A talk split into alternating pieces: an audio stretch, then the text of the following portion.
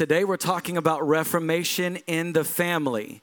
I just want you, no matter where you are in your walk, I felt one of the things that I felt from the Lord for this morning is that God was going to minister to every phase of life. So if you're not married, if you are married, you have small children, you don't have children, you have teenagers, your kids are out of the house, you've never been married, I felt like the Lord said to just set the stage that if you're a single person, a single parent, someone that's never been married, or any, just open up your heart to receive because the Lord is going to minister to you this morning. So let's pray together. Father, we thank you for your beautiful presence that is in this room. Lord, I pray that you will anoint your servants this morning. I pray, God, that we will speak what you want to say. Lord, I thank you that nobody came to hear us, but we all came to hear you. And we don't make room for you, Holy Spirit. We give you the whole room. So we say, Speak, Lord. Your servants are listening. In Jesus' name, amen and amen. Well, good morning, babe. Good morning. You have to I talk guess I in have the to mic. talk in this. Good morning. So I wanted to open up today and, and tell you, in addition to God's going to minister all the phases of life, I wanted to tell you that it's not too late to reform your family.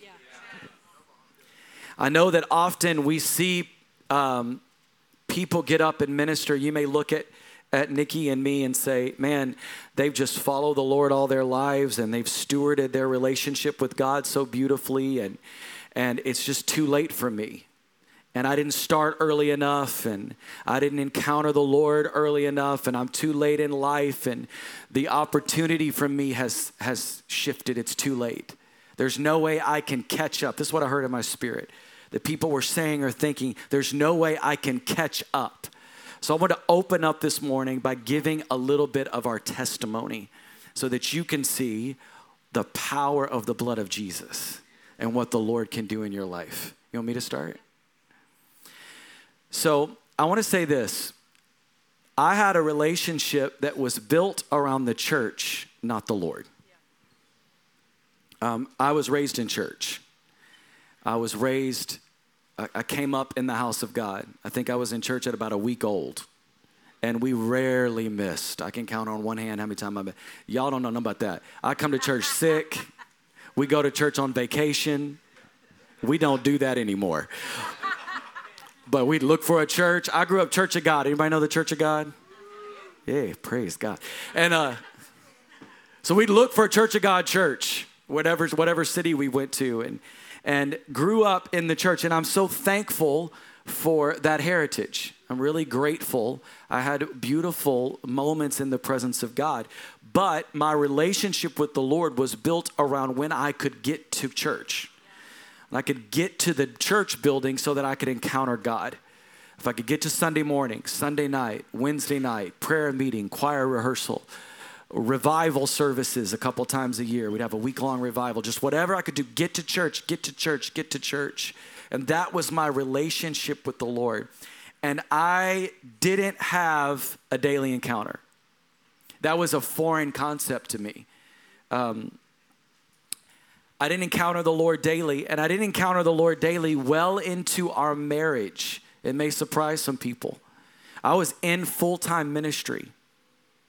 We were worship leaders for 20 years almost before we started pastoring. And then we began pastoring and leading worship. And um, if you've ever served in a church, you know you wear about 17 hats. And so we were doing all kinds of, and I still didn't have the depth of a daily encounter relationship with the Lord.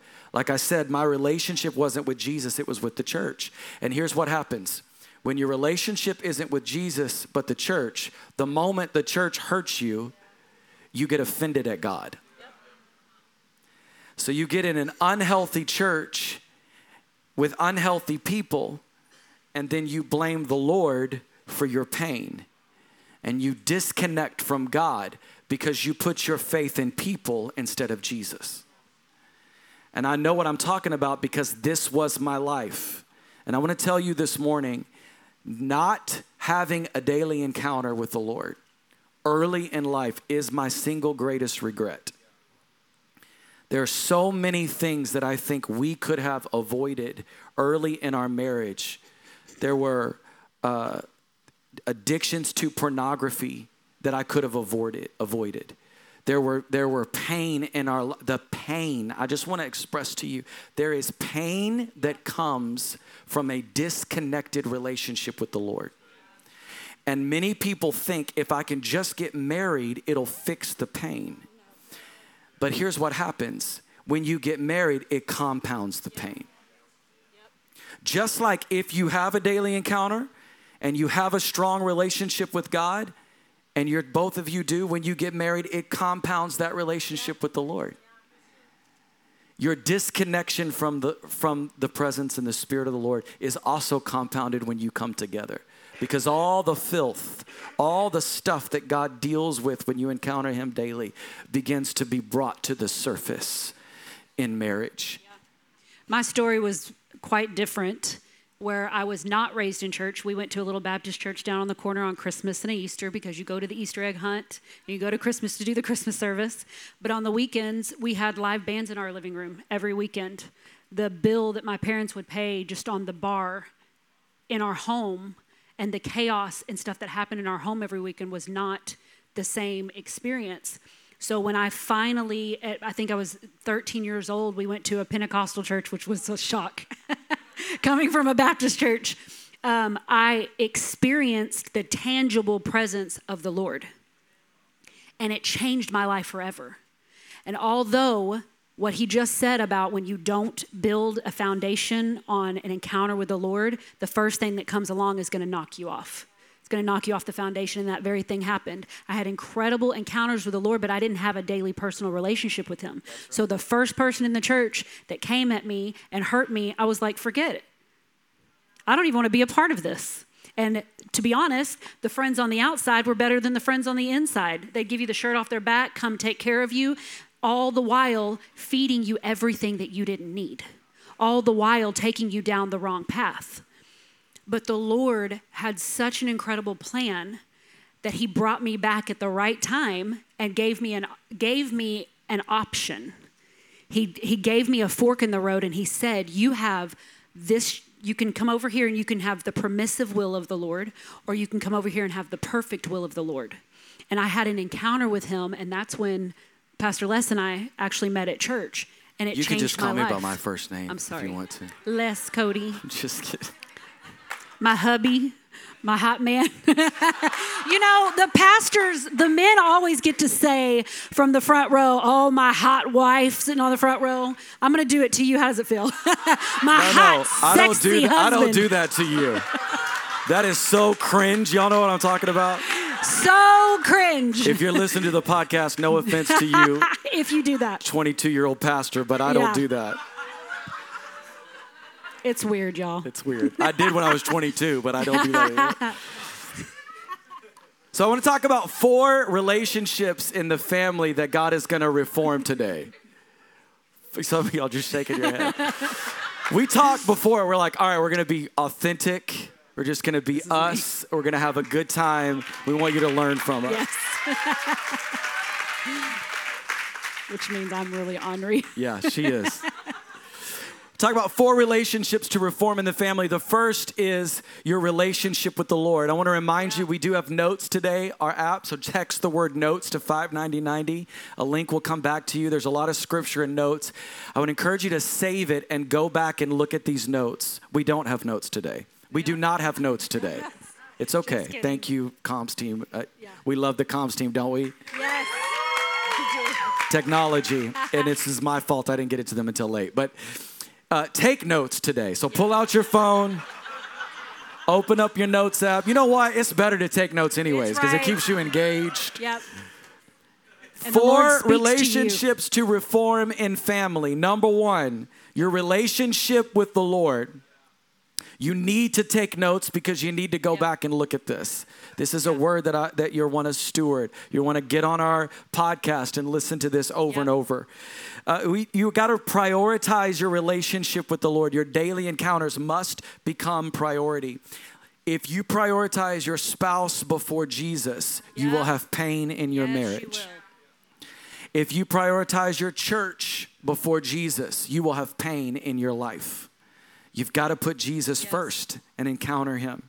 Matthew chapter 6, verse 11 says this Give us this day our daily, somebody say daily. Daily. Daily bread. Daily. Give us our daily bread. Every single day. You have to read your word. It is feeding your spirit man. And if you don't read and you don't have it in your spirit, your spirit man will die. You will be tempted. You will be set off course. Uh, we were sitting the other morning and I was having my encounter time in the living room, and Georgia came in and she did not want to sit and listen to the Bible. And she's like, Do we have to listen to this? And I'm like, Actually, yeah, we do. I said, This is mommy eating, I'm eating breakfast. And she said, What?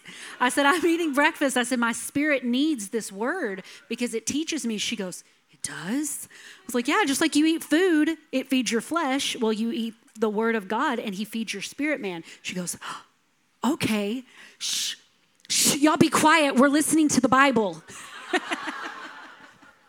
I love so feed, it. feed your spirit, feed man. Feed your spirit. Bill Johnson says this. He said somebody came to him and said, "You know, Bill, I I read the Word every day, but by afternoon I don't remember what I read. I can't remember it all." He goes, "Well, I don't remember what I had for breakfast this morning either, but it still worked." Exactly. I think about that all the time. So yeah. as you're reading, maybe you don't remember, but I promise when you need it, there's something in your spirit that yes. you've deposited. Yes. And if you've ever been in spiritual warfare, you've been talking to somebody, you've been yep. going through something, all of a sudden these scriptures will come up out of your spirit and you go, Where did that come from? Oh, I've been yep. diligently and yes. faithfully Depositing, reading my word yes. every day. And when I need to withdraw, there's something yep. in there. But a lot of Christians make no deposits, yet they expect to withdraw. Exactly. They haven't deposited the word. The Bible says that in the beginning was the word. Yes. And the word was God and the Word was with God, and He put on flesh and dwelt among us. The Word is Jesus. And if you want a deeper relationship with Jesus, read your Bible. Keep I don't reading, like to read, reading. I don't care. It doesn't matter. The Bible app has a great feature. You press play, you can listen to it, yep. follow along. You can speed it up, you can slow it down. There is no excuse in 2024 for you not to read That's the right. Bible. Listen, I'm a walking testimony to this. I literally have a memory issue. I cannot remember. My short term memory is really off. My long term memory is incredible. But I would not read the Bible because I'd be so frustrated. Well, I can't remember it anyways, so why am I reading it? Until I became disciplined and started reading it every day. And there was still times that I would get really frustrated. I'm like, I can't remember, I can't remember. And then when it would matter, I'm telling you, it would come out like a wellspring. And then when I'm done with what the Lord had me deliver, I, I'm shocked. Like, oh, wait, it is in your strength. It's not on me. I don't have to do this. All I have to do is be diligent and feed and feast on your word. It changes everything. Matthew 7 5 says this You hypocrite. First, take the log out of your own eye, and then you will see clearly to take the speck out of your brother's eye. If you want a better relationship with your spouse, with your children, with your friends, with your family, read the Bible, encounter the Lord every day. Because when you do, the Lord will speak to you like this yeah. scripture. He will, go, he will say, Hey, hypocrite, you're mad at your wife. You need to take the log out of your eye before you go and try to take the speck out of her eye. There's been so many times when I wasn't encountering the Lord daily that I would be so frustrated with her about something. I can't even remember, just stupid things be frustrated. And today, I go encounter the Lord, and the Lord, I love how the Lord speaks to me. He'll just slap me upside the head. Look here, you thick headed fool. Like, come on, wake up, boy, and tell me, go apologize. This is your issue. Die to your flesh. Walk in humility. I'll come in the bathroom, babe, I'm really sorry. I, I, you know, I said something, I got frustrated with you, whatever it might be, I repent to you. And then the problem is solved. And what used to take days and sometimes weeks of a lack of peace, arguments, uh, unforgiveness, little things, and then six months later, something that you said would pop up in an argument. Why? Because you're not encountering the Lord every day. Yep. You're not washing your Checking mind and your, your spirit in the Word of God. The, yep. the, the, the, the Spirit of the Lord doesn't have access to reveal those things to you. When you're encountering God every day, you're not going to have unforgiveness in your life. Right. Because the Holy Spirit's going to say, You need to forgive. Hey, there's this soft, there's this, there's this, this sensitive place you haven't forgiven. You need to release. You need to forgive. When you're washing yourself in the Word every day, you're going to be humble. You're going to be quick to forgive and quick to apologize, and then peace comes into your life. Yeah. Let me just tell you something. If there's not peace in your life, it's not somebody else's fault. Right. Come on. Come on. All right, Psalms 139, 23 and 24. Search me, O God, and know my heart. Yes. Try me and know my thoughts, and see if there be any grievous way in me, and lead me in the way everlasting. If this is not part of your encounter time, I want to encourage you to put this scripture on a wall, on a post it note, write it on the mirror. Search me, O Lord, and know my heart. This is an invitation. We are inviting him in because his kindness leads us to repentance. It gives us clean hands and a pure heart that we're asking for. And he says, if we're not holy and if we're not coming before him ready, that he can't he can't even hear us. That's right. So search me, Lord. I'm going to give you some practical advice. Uh, one of the greatest pieces of advice that I can give you when it comes time to developing the discipline of having a daily encounter is to make a plan.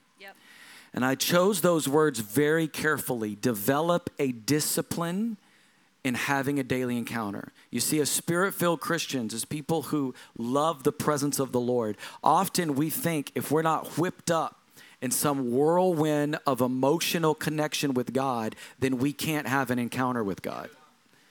And we think, well, I didn't feel the Lord today. I'm not feeling the direction of the Holy Spirit into this moment. I wasn't asleep and He didn't wake me up and woo me into the living room to encounter Him, which happens sometimes, Yeah. right? But, oh, that didn't happen. I guess I'm not having a daily encounter. No, no, no, sir, no, ma'am. Be disciplined. Be disciplined. So you will find the time to encounter the Lord because you find the time to get up at the crack of dawn and play golf. Yep.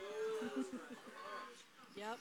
You've, I see some of y'all Instagram posts. You find the time to get up and spread synthetic deer urine all over you. Get up at four o'clock in the morning, climb up in a blind, be silent for six hours and shoot some deer. I just, you know, Pastor, I'm just not a morning person. I just don't know what to tell you. Well, you're, you're lying to yourself first. Ladies, don't get it twisted now. Y'all find the time to go shopping, to go get your nails done, to be with your girlfriends. Y'all find the time, guys, to watch football, to do anything and everything that you want to do.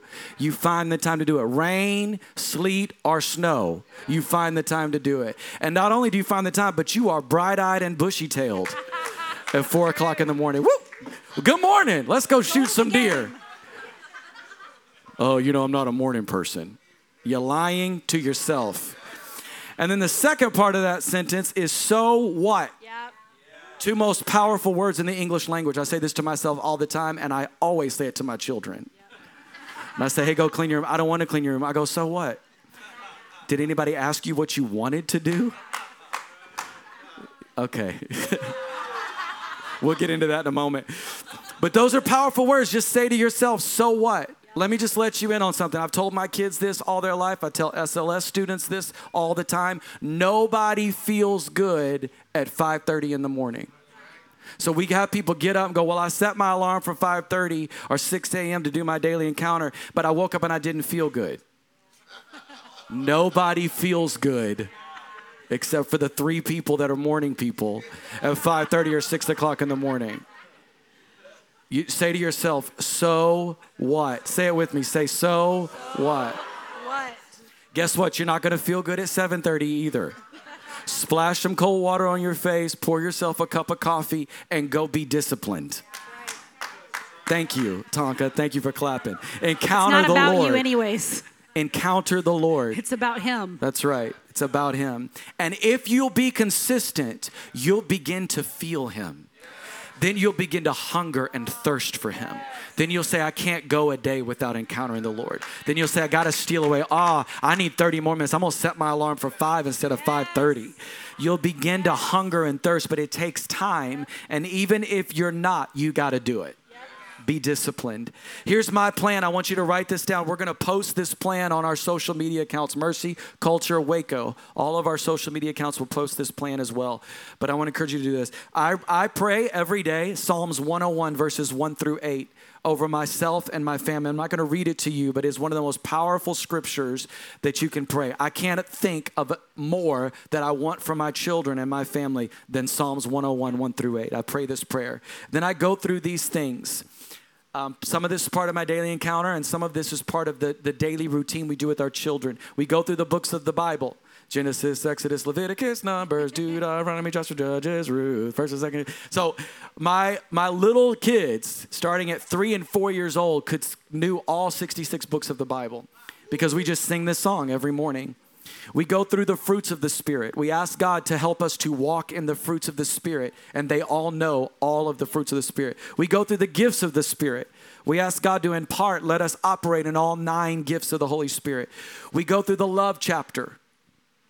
1 Corinthians chapter 13, love is patient, love is kind, it does not envy, it does not boast. We go through we that scripture. We have to remind them of this quite we have to remind them all the time. I'll make them repeat it. They'll be fighting. I'll go, what? love chapter, and they'll love is patient, love is kind. And the atmosphere in the home begins to change. Sure we go through the Ten Commandments. My God, if we could just do the Ten Commandments, the world would be utopia. But we teach our children the Ten Commandments. We put on the full armor of God every day. We go through the Beatitudes. We, we, we read the Beatitudes. We ask the Lord for the seven spirits of God. The Bible says there are seven spirits of God that dwell around the throne of the Lord. We ask the Lord to give to us the seven spirits of God. We pray the prayer of reformation. That is the prophetic prayer over this house for this year. We pray for you, Yes. Mercy Culture. Yes, we pray for the families and the members of Mercy Culture Waco, Mercy Culture Fort Worth, Mercy Culture Dallas, Mercy Culture Espanol, Mercy Culture Online, Mercy Culture Austin launching in 2025. And then we pray a blessing over our children. Listen, we built up to this. We didn't just start out day one knowing all this stuff. This is years of discipline and hearing the Lord saying, Lord, do you want us to change something? This Psalms 101, 1 through 8, I just started at the beginning of this year. This scripture just became alive in my spirit one day in a regular daily reading. And we, I started reading this over the family and myself every day. So you build up to these things, start somewhere. And then I pray a few more scriptures. First Chronicles 4:10. This is the prayer of Jabez. Oh Lord, expand my territory. Proverbs 2, 1 through 5. This is a cry, a prayer for wisdom. Um, if wisdom came naturally, there'd be a lot more wise people in the world. Wisdom is something the Bible says you have to search for as you do hidden treasure. If you have chaos in your life, there's foolishness in your life. If you can't pay your bills ever, I'm not talking about hard times, we all go through hard times, but it's a consistent cycle in your life, you need to ask God for wisdom. If you've got constantly, there's drama going on with every relationship and people are hurting you and all these things, there's something wrong. You need to ask the Lord for wisdom. If you are always, I'm gonna say that again, if you are always having people hurt you, some of y'all tell on yourself on Facebook. And people be put not in view, of course, nobody in this room, but people post on Facebook like, you know, every friend I have just hurts me. Every single one of them uh, always, always uh, betrays me. Okay. There are three mirrors in life. There's the physical mirror that reflects your physical appearance. There's the mirror of your mind, and that is your writing. If you ever want to know if you're clear about something, try to write it down. If you can't write it out, you, you, you don't have a clear thought yet.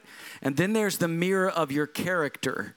And the mirror of your character are the people that you draw to yourself.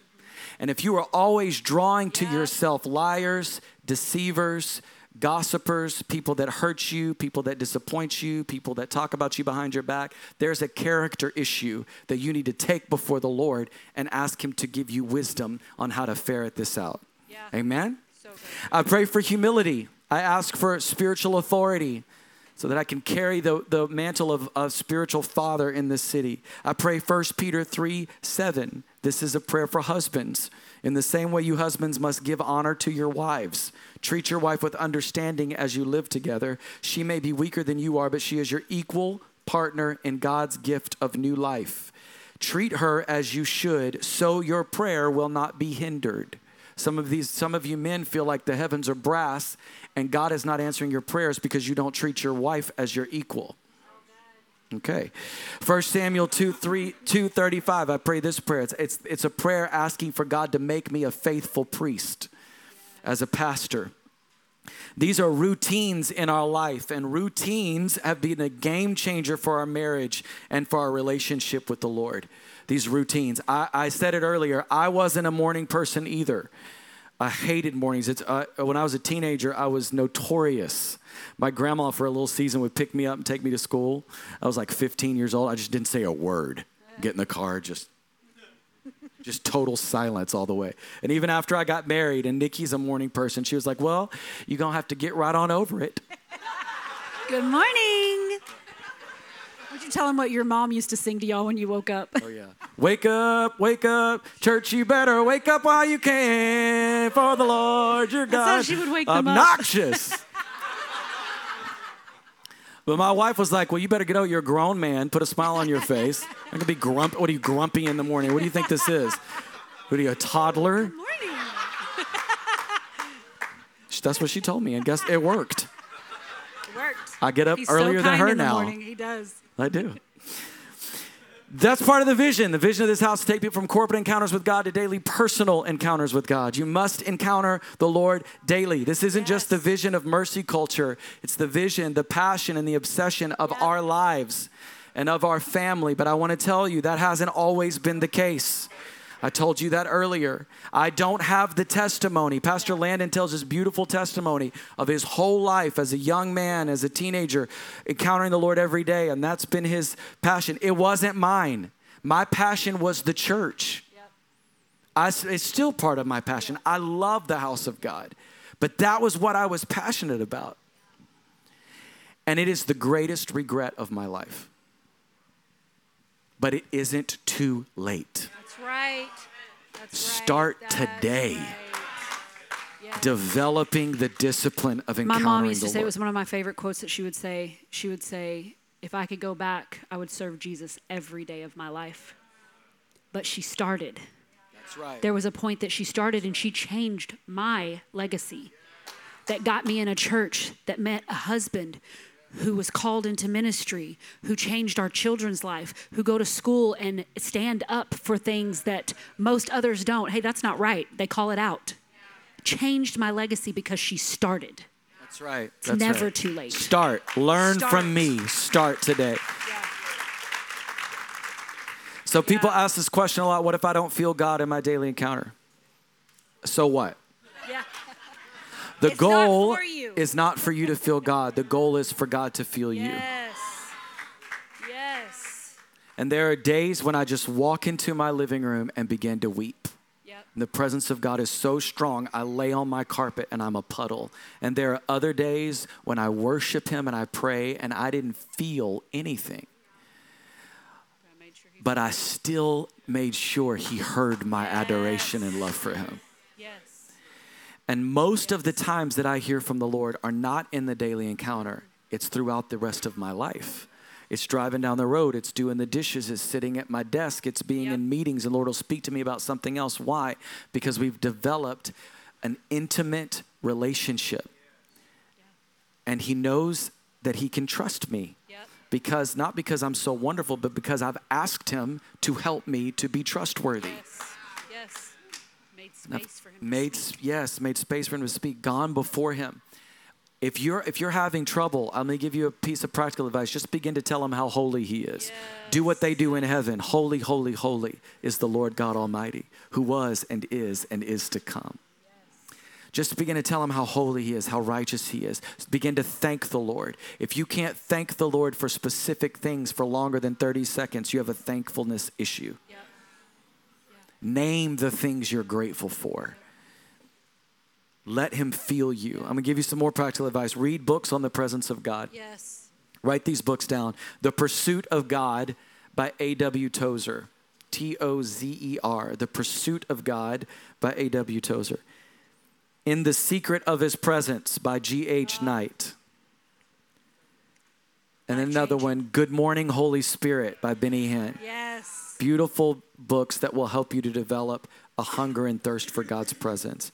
And then lastly, and most importantly, read the Bible. If that's all you can do, read the Bible and you'll experience God through the Word of God. Um, I'm going to give you a warning. You have to make sure that you are Sabbathing. I know that this can be a new concept to a lot of Christian believers. What do you mean, Sabbath? Sabbath simply means that we take one day a week and we give it to the Lord. Yes. It means that we trust God. If you can't Sabbath, you have a trust issue. Yeah. It's the same spirit behind people who refuse to tithe. And it's so interesting because you can go online and find a million videos telling you you don't have to tithe and you don't have to Sabbath. You have all of these people that you'll that will teach you and partner with your rebellion and partner with your lack of trust. You see, the tithe and the Sabbath are simply saying, Lord, you can do more with my with my 90% than I can do with 100%. So God, I give you all of my time and all of my money, but I set aside specifically this 10% I give to you first, and this day a week belongs to you. There was a season in our life that we were in an incredibly unhealthy church. We were on staff. We worked really hard. We worked 6 days a week. I mean, we worked hard long, hard hours, and it was very uh, stressful and emotionally and spiritually challenging. And but they taught us about the Sabbath. And it was really important. And every we Sabbathed once a week and turn off your phone and Sabbath. But the way that I was taught to Sabbath it's the first time I was really taught about it. But they would use it as a day. They would always say, "Veg out and do nothing." Yeah. like i mean so it was like this this culture among our staff where people like wouldn't get out of their pajamas and just lay in bed all day and sabbath because we were so exhausted by the end of the week emotionally spiritually physically that that's all we could do is just sort of lay in bed that is not a healthy sabbath and i know some of you especially some of the young people when we start talking about sabbath they're like Oh, I, I, I'm sorry. You know, I, I can't do the dishes today because I'm on my Sabbath. Mom, I'd love to help you with whatever you need, but I'm Sabbathing today. Uh, no, you're lazy.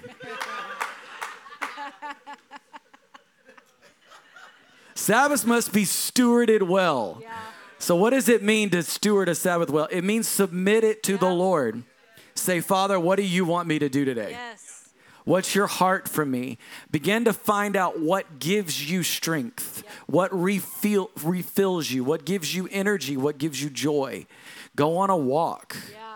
You probably are not filled with energy if you lay in bed, don't take Yeah. a shower, don't brush your teeth, stay in your pajamas, lay in bed, and binge watch some filth on TV all day long, That is not keeping it holy. eating junk food, and going, I just don't know why I can't rest. I'm Sabbathing every week. That's not a good Sabbath. So sometimes Sabbath means you get outside, you exercise. Um, my wife will laugh. Some just just a quintessential Les Cody moment. She gets up on a Monday is when we Sabbath. She comes into the kitchen, and I've taken all It of the says rest, heal, and Yeah. hear from God. Right. It does not say organize. I'm just saying. I've taken everything out of the pantry and it's all over the floor in the kitchen and living room. And I'm organizing the pantry and putting it back into this certain area because I I'm said, just. ah, no, no, no, no. This is my Sabbath. I am not doing that. I didn't ask Go her to help. it. I didn't ask her to help. But for me, did. okay, yes, I did. yes, you did. She didn't. No, I She did didn't not. help. But for me, I knew if I'll fix this, this will give me rest. Yep.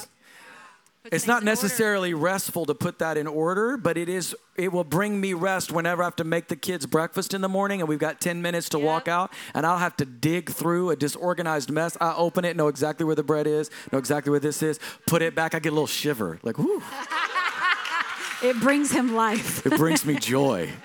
Just makes life so easy. He walks around the house just like this. Yeah, like surveying my kingdom. I said, What are you doing? I'm just looking. It's wonderful. Open the pantry. Because the order pantry. will bring Open peace. Open the pantry. It's one of the prophetic words of this year is to get your house in order.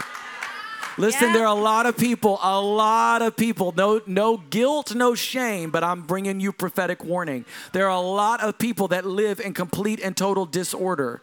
Your life is out of order. You don't know where anything is. Every drawer is a junk drawer. Literally, guys, it doesn't matter the size of your house. We literally lived in an RV for a year. We did. and my pant my little c- cabinets had all the seasoning and everything strategically placed ask whitney she would get if it's something got out of order she put it back in order because you don't have an excuse there's no excuse my Yeah. grandmother literally had a house of dirt and guess what she did she swept that dirt because it looked nice she would sweep it she'd keep it in order because you when you come home you want to take joy in what you have and she was grateful for what she had so take care of what you have Partner with the prophetic word of this year. Bring your house in order. If your house is in chaos and disorder, Mm-hmm. your life will reflect what's happening in the physical. Mm-hmm. And often, what's happening in the physical is just reflecting what's happening in the spiritual and in the Yeah. natural.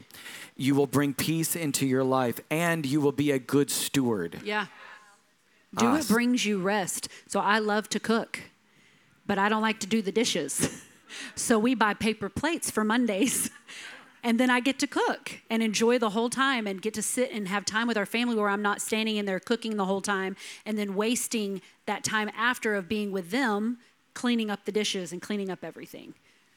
Whenever we were we up. left that that ministry that we were involved in and we had taken a, a little break. It was the longest break i'd ever taken. I think it was two or three weeks. And we went part of that time we went to nikki's aunt's house. She lives on a on the lake in hot springs arkansas a beautiful place. And we were out in her boat and it was sunset. We were driving around in the boat and i could feel anxiety my heart was beating fast. I could hear my pulse in my ears.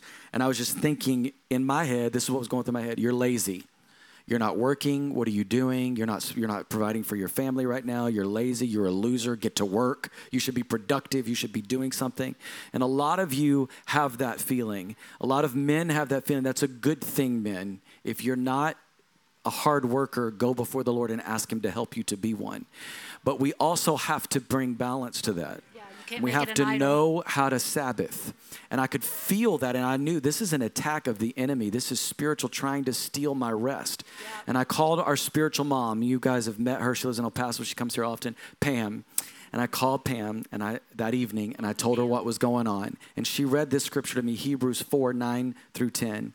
There is therefore now a Sabbath rest for the children of God. And then she said, There is therefore now a Sabbath rest for the children of God. There is therefore now a Sabbath rest for the children of God. There is therefore now a Sabbath rest. And she just started prophesying this scripture. And she read it 10, 20, 30 times over me. Nothing else, just declaring the word of God until I started to cry. And that spirit began to break off of me. Deliverance. And the Bible brought deliverance. And then she did as she does. I declare in the precious name and identity of the Lord Jesus Christ that you will be set free from every spirit of performance and comparison and all of these things. And it helped me to begin to walk in the ability to be a hard worker and know how to Sabbath and give those days to the Lord. The second relationship that we're going to talk about being, bringing reformation to this morning is the, your relationship with your spouse. We alluded to it earlier, we talked about it a lot earlier, that we spent a lot of years prioritizing church and not prioritizing a daily encounter, our relationship with the Lord. And since we've begun to prioritize our relationship with God above everything else in daily encounters, we are more in love today than we've ever been before. My grandfather, I remember he passed away, has it been two years now? It'll be two years this year. It'll be two years this year. And uh, is my buddy, he's the closest man in my life. And he was married to my granny for 65 years. And they got married at 15 and 16 years old. And he used to tell me all the time, he'd say, Son, you think you love this woman, you don't love her. What it is. He said, You think you love Jesus, you don't love Jesus. You don't know what love is. Love grows year after Yeah. year. And I watched their relationship, and they had like a fairy tale relationship. We could hear them. They'd be in back room, didn't know anybody was listening, and they talk baby talk to one another. They would hold hands, and they just loved on each other. And and there was this romance through their entire 65 years. It never got old. I never heard them badmouth each other. I never heard them act like, ugh, I can't stand it. Never. And they loved each other because they put Jesus first. They were the old school daily encounterers. yeah. They put the Lord first, and you grow deeper in love when you do that. Yep. We pray this prayer over our family every night when we go to bed. Lord, help us to fall more in love with you and more in love with each other every day. Yep. And that's what we pray, Yeah. and we are walking in the fruit of that. Yeah. I want to tell you if you have a struggling marriage this morning, behind every struggling marriage is a spouse that is struggling to encounter the Lord every day. I, I can feel I can feel resistance when I say that. Yep. I can actually feel it. Yeah. I feel people kind of inwardly rolling their eyes. All right, enough on this daily encounter business. We get it. No, you don't no, get it. you don't. You can't do don't. it without it. It changes everything. And I promise you, if two people, if a man and a woman will in, truly encounter the Lord every day, your marriage will heal. Yep. Because there is no greater marriage counselor than the Holy Spirit. Yep. He will speak right. to you. He'll tell you when to apologize. He'll tell you when to forgive. He'll tell you what to do. He'll tell you how to humble your- yourself. He'll tell you how to pray for your spouse. It'll change everything. It'll change Yeah. everything. Yeah. The question shouldn't be, does something offend me? It should be, should it offend me? Um, there's a running joke that I'm unbothered. But I promise you, I was bothered. I was bothered when we first got married about everything the way he would talk to me, the way he would look at me. And so many times he wasn't thinking anything, he wasn't doing anything wrong. I just What felt did you like say? I wasn't what? he wasn't always doing something oh. wrong. But most of the time, I walked right into that one. But I was bothered all the time. And I remember going to bed. We would have an argument, go to bed, and I am stewing. I am laying in the bed stewing. And he's over there sleeping like a baby. Nothing bothering him, just wake up in the morning. Good morning. Are you kidding me? Good morning. Do you not remember the fight that we had last night? All the men in the house were like, no, I don't Uh-uh, remember. Don't I don't remember. That is kind of true though. They really don't remember. it's just it's just the fact. But I remember making the decision, should this bother me? Okay, what does the Lord say about me? What is the bank account that we have? Because he's deposited way more than he's taken out. And so when he does something that would offend me and that would be rightfully so, I had to ask myself, should this offend me? And one of the best ways, th- we'll talk about this in a minute with forgiveness, and I'll say it again, but one of the best ways and easiest ways to release somebody from something is to show honor.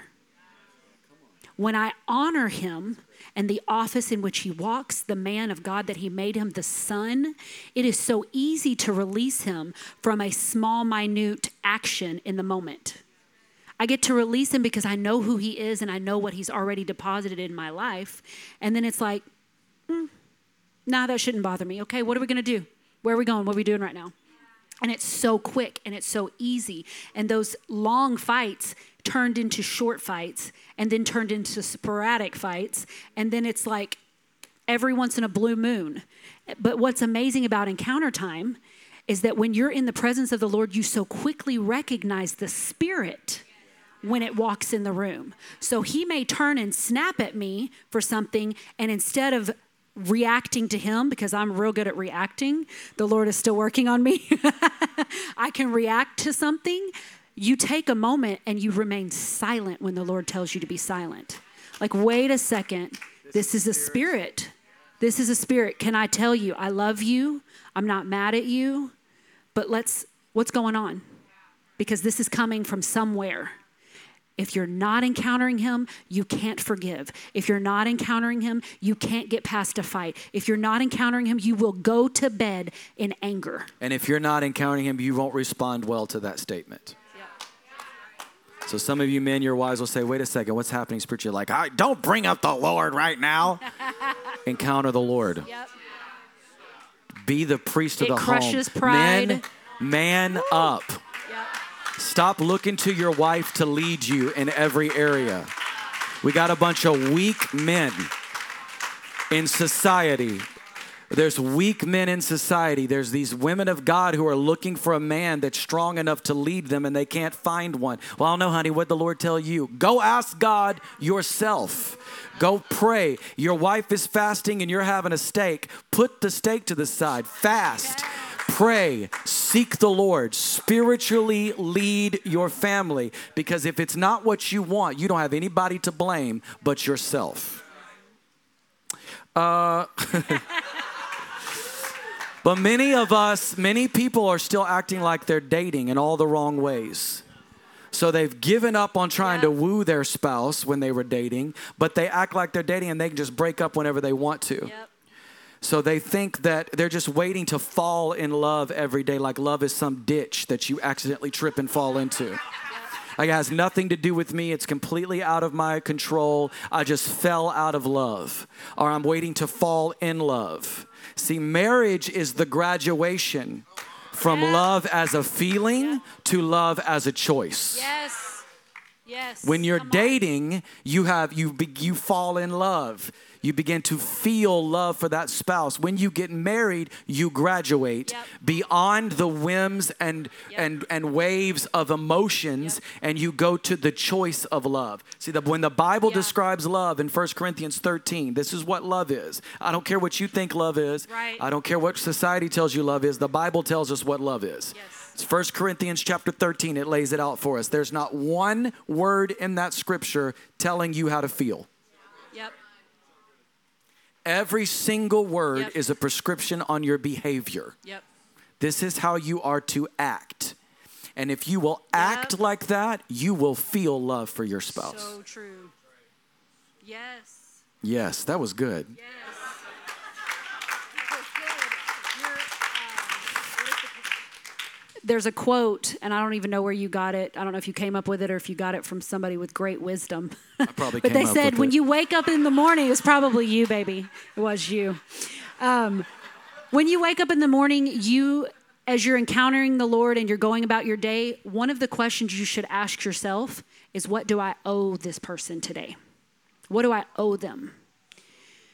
Because He's worthy of being loved and being cherished and being taken care of just as much as I'm worthy of Him doing the same thing to me. So if you're in a bad mood when you wake up in the morning, you have a moral obligation to put a smile on your face, walk up to your spouse, and give them a hug and a kiss and tell them good morning.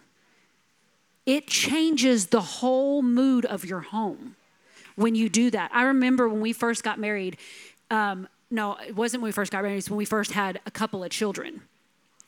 He would come home from work, and I'm Which telling you, It did happen you, after we got married. yes, It did. This is no judgment on anybody that has That's- multiple that's children. just- Yes, that's not part of our testimony. Okay, go ahead. Anyways, um, this happens. So, this is no judgment on any mother who has a house that feels like chaos when you're raising little ones, especially. It's a lot of work. So, husbands, have some grace when you come home. I'm telling you, have some grace on your wives when you come home. But, wives, this is something that I did because I knew that it mattered to him. I told him we had an argument one time because he came home and the house is in complete disarray and he come in and he's like, "Oh, this is just driving me crazy. Why does it look like this? Why are y'all? The kids are a mess." And I remember getting so upset about it. You don't know what I've dealt with all day. You haven't been in my shoes. Do you know the kids have thrown up on me three times? I've I've cleaned up this same space 12 times today and I'm not doing it anymore. So we came up with a plan. I asked him, What would please you? He's like, I just want to return home and have you greet me at the door. Communication's everything. Greet me at the door. Tell me I've missed you today. Um, I want the house to look right. And it So doesn't mean we live a 1950s we do idealistic not. life. We do not, but it However. I will say we have really poo pooed on that life a lot. Yep, I agree. And there's a lot of virtue in it. And so there's a lot of people that have picked up pride, both men and women. Well, I don't know who you think you're dealing with. I'm not your 1950s housewife. Well, they didn't have a 50% divorce rate. Right. That's right. That's right. Yeah. So what what Nikki is saying is that some of you think you're being authentic and you're just a jerk. Yep. Yep. And I can say that with authority because I could be a jerk better than most of you. Yeah. Women, you have the power to change your atmosphere in your home. Yes, you do. He may be the temperature, but you're the thermostat that gets to control it. And when he would come home, I would ask him, okay, do me this favor. You live or you work 45 minutes from the house. That gives me 45 minutes to get everything ready because I'm not picking the same mess up 12 times. It's going to stay there. So I would he would call, "Hey, I'm on my way home." Great. All right, everybody, let's get everything swept up, cleaned up. Light a candle, make the house smell warm and inviting, and I would greet him at the door. And it changed something in our marriage. It was really something powerful in our marriage to do that That's right. little things. So you can breed this this reformation in your home. I'm going to give you two keys. Number 1 is forgiveness. You must grow in forgiveness if you want to spiritually grow. Forgiveness is one of the cultural elements of Mercy Culture Church. It's a leadership standard of this house. You cannot be a follower of Jesus if you do not forgive. Yep. It always grieves my spirit when I hear people say stuff like, "I just can't, I'll never forgive that person." You're not a Christian. Yep. And this, I'm, I'm sorry, this isn't me. This is what the Bible says. The Bible teaches us in Matthew 6, 14 and 15 in red letters, meaning Jesus said this For if you forgive others their trespasses, then your heavenly Father will also forgive you. But if you do not forgive others of their trespasses, neither will your Father forgive you of your trespasses. That's what the Bible says. So we have to make it again a discipline of forgiveness. We give it to the Lord every day. The second way that we can reform our marriage is through unity. Unity makes marriage fun. Unity doesn't always mean perfect agreement. We can be we can disagree about the details of a matter and still come into unity with one another. I'm going to give you some tips for unity in your marriage. You ready? Number 1, daily encounters.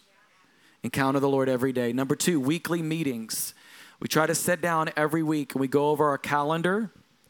Uh, when we're, we're, we run very fast, we have busy calendars. We're running all over the place, often all over the state, going in different directions, and it crosses, and we have to coordinate. And there's few things more frustrating than when you're in back to back to back to back to back to back meetings, and, and your wife is texting you, "What you got going on? What's happening next? What are you doing?" They're like, "I, I don't have time to do this." So meetings help.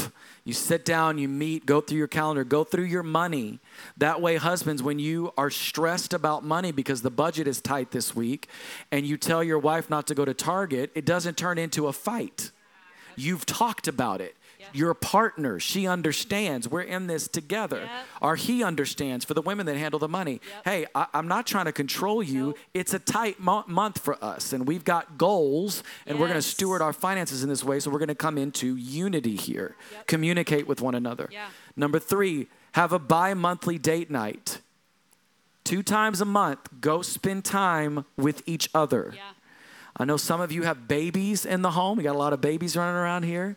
Put the baby to bed, Yes. light a candle, set the table, and have a date night at home until you get to the beautiful stage of life where you can walk out the door and say, We'll see you when we see you.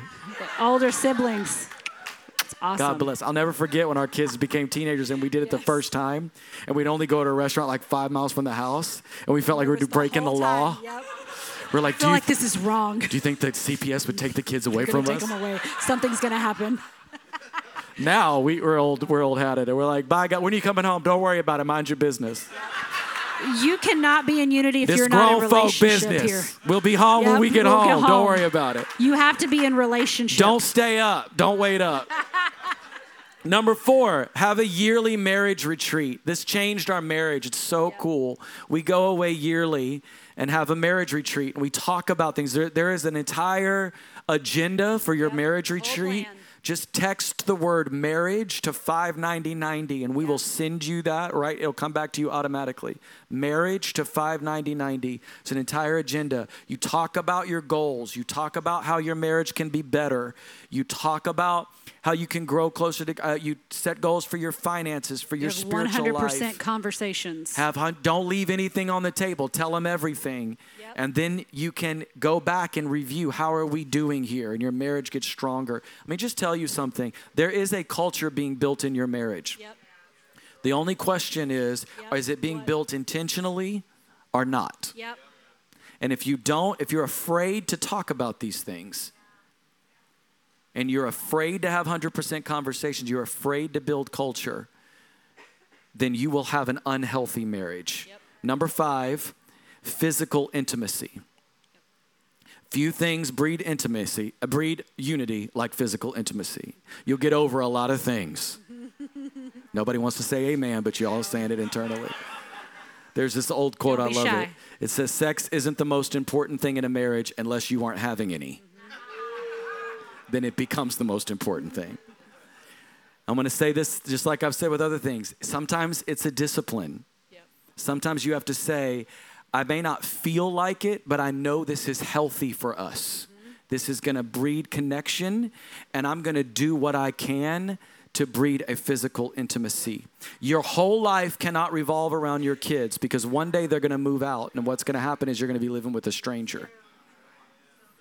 You've got to prioritize Yeah. Jesus, your spouse, and then your children. You cannot be in unity unless you're in relationship. That's right. And you can't be in relationship when there's somebody in between you.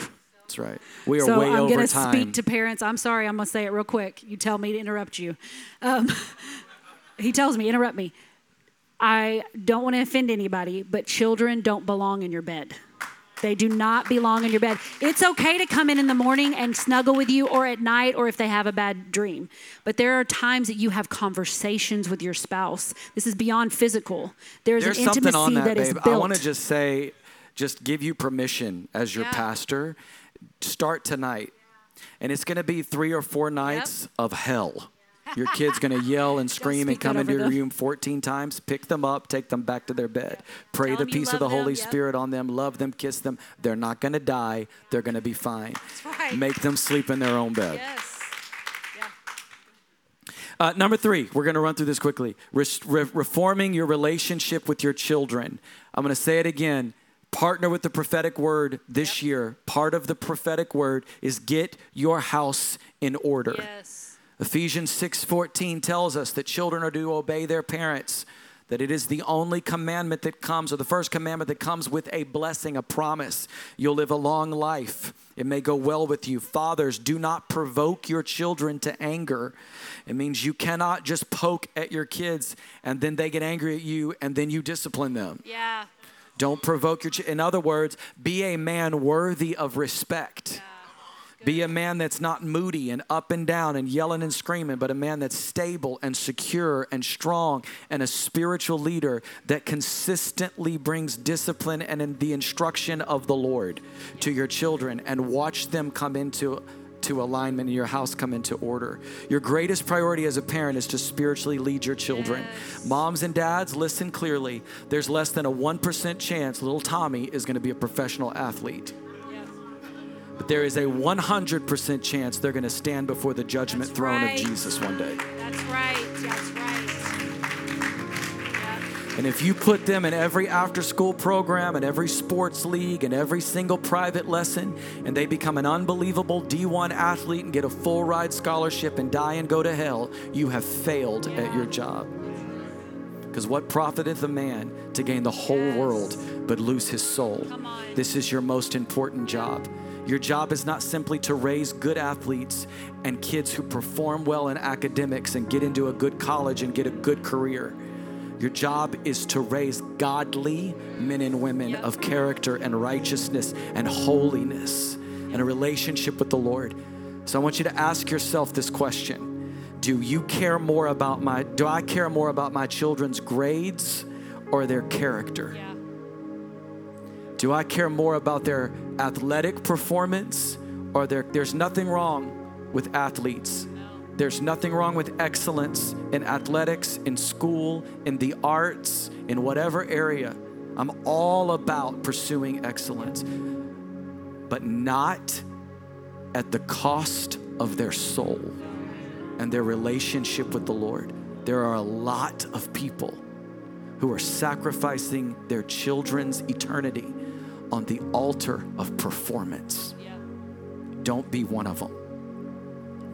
Give you some practical advice. Text the word family to 59090. We've spent a lot of time developing these resources for you and your family.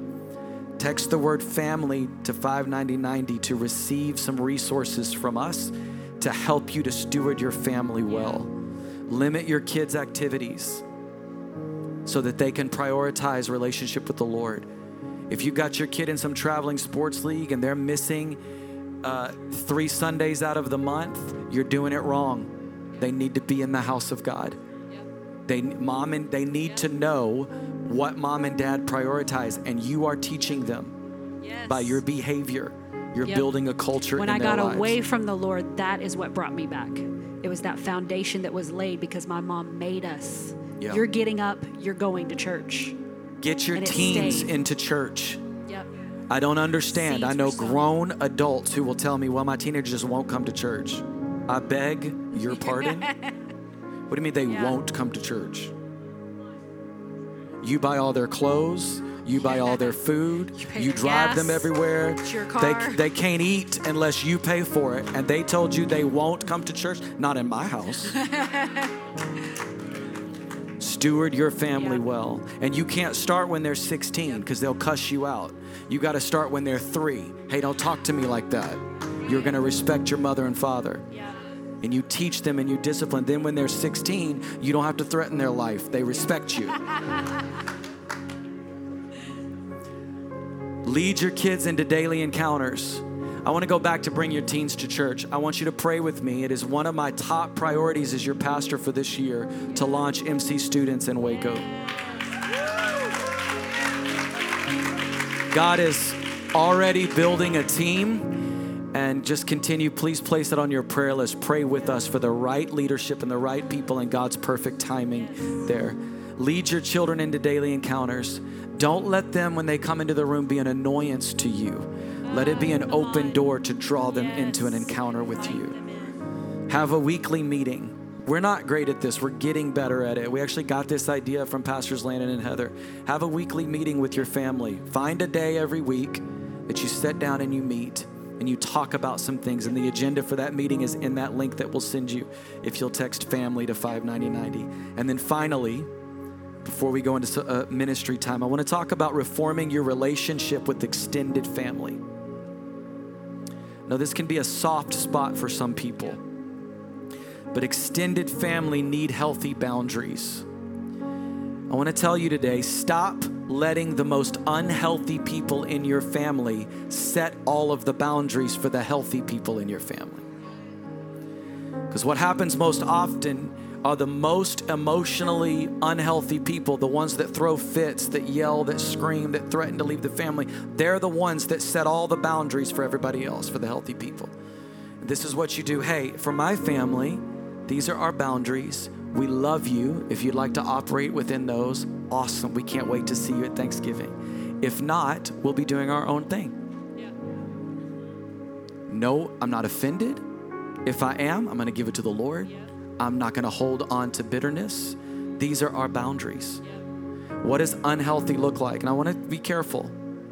Some of you call your spoiled, rotten brattiness a boundary, Yeah. Come on, say that again. and it's not. You're just rigid and unkind. So there are going to be things that people do differently than you, and you go, go, well, that's my boundaries. No, no, you got to deal with yourself. You have to make compromises, and it's not going to be just like you in the way you want. But know when it reaches a place of unhealth. What does unhealthy look like? Drunkenness, addictions, gossip, Yeah. unwholesome talk, slandering of other people, physical and verbal perversion, abusive language, jealousy and competition, constant fighting and arguing. These are things that we draw boundaries for. And healthy looks like Galatians chapter 5, it looks like the fruits of the Spirit. Healthy doesn't mean that you have the same view on everything. Right. One example is alcohol. For us in our family, we don't drink. The Bible doesn't say it's a sin to have a glass of wine. The Bible says it's a sin to be drunk. It doesn't say it's a sin to drink. But for leadership in this house, we don't drink. We do that because we are called to a higher standard. The Bible also says you should not desire to teach the word because you'll be held to a higher standard. And we just know what is the fruit of drinking alcohol? It's just nothing pleasant, it's nothing pleasing for us. What's the point? If I need a glass of wine, you got a peace problem. Okay.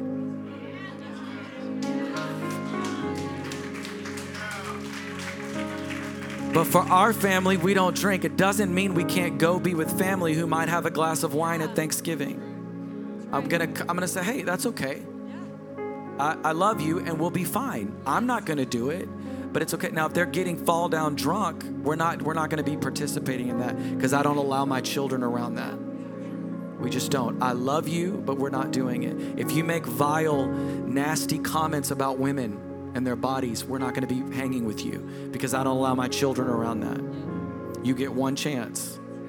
You do it again, we're, we're leaving. If you're going to be gossiping and tearing people down, yeah. I, we're not going to do that. I don't allow that. So these are just boundaries that we can give to people in kindness. But honor is essential yes. for healthy families. Honor is essential for a healthy marriage. Nikki talked about it earlier. Honor is essential to be a healthy parent. Yes. We have to honor one another. Let's all stand together. Let's all stand together. Just want you to posture your heart to receive. We're going to pray some prayer over you. You should have received anointing oil, a little vial of anointing oil when you walked in this morning. I want the men to take that oil first. Husbands, if you'll take that oil. If you're unmarried or you're here without your spouse, we're going to minister to you as well. I want you to receive this. Just open that oil and put a little oil on your hand. It's just a point of contact for prayer. Thank you, sir. Thank you. Come here, babe. Come on, husbands, I want you to just lay hands on your wives. So, Father, Lord, we anoint our wives today, God.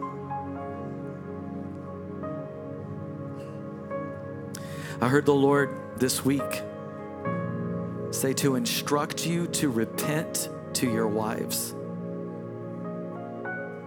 I want you to, even now, open up your mouth if you need to lean in and whisper into her ear, repent to her for specific things. Come on, repent for not spiritually leading her. Repent for neglecting your personal daily encounters with the Lord. Repent for sexual immorality and impurity. Repent for unkind and unloving speech towards her. Repent for not being present with your children. Repent for not trusting God enough to Sabbath and spend time. Some of you need to repent for not working hard enough. Repent for not loving her enough. Whatever the Lord is showing you, just begin right now. Open up your mouth and repent to her and repent to the Lord.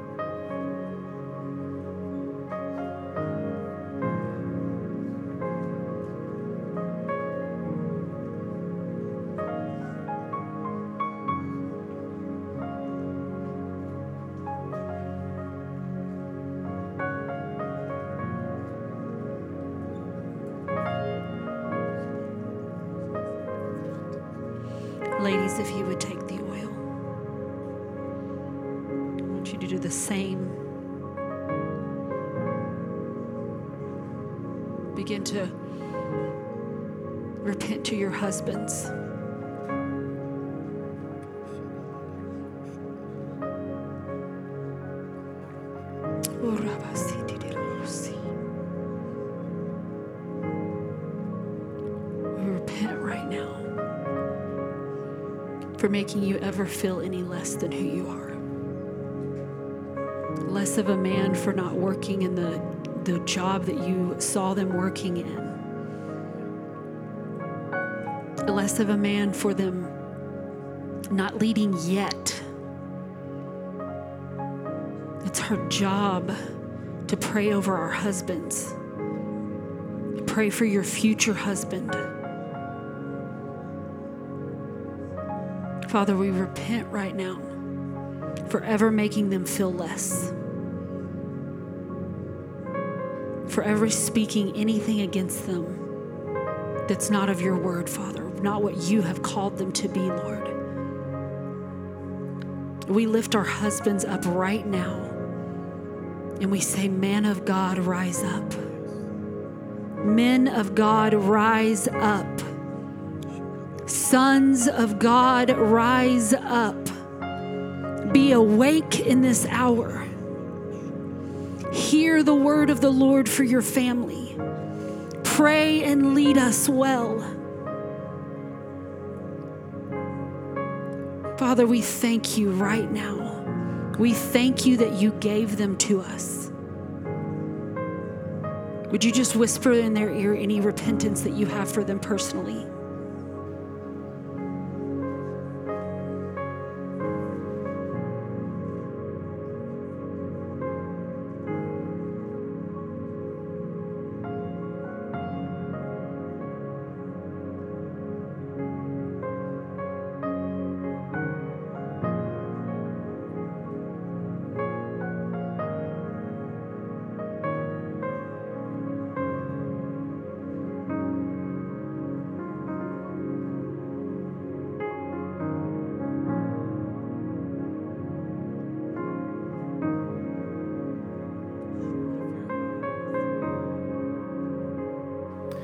You're unmarried in the room, I just want you to posture your heart to receive. You don't have to lift your hands, just posture your heart to receive.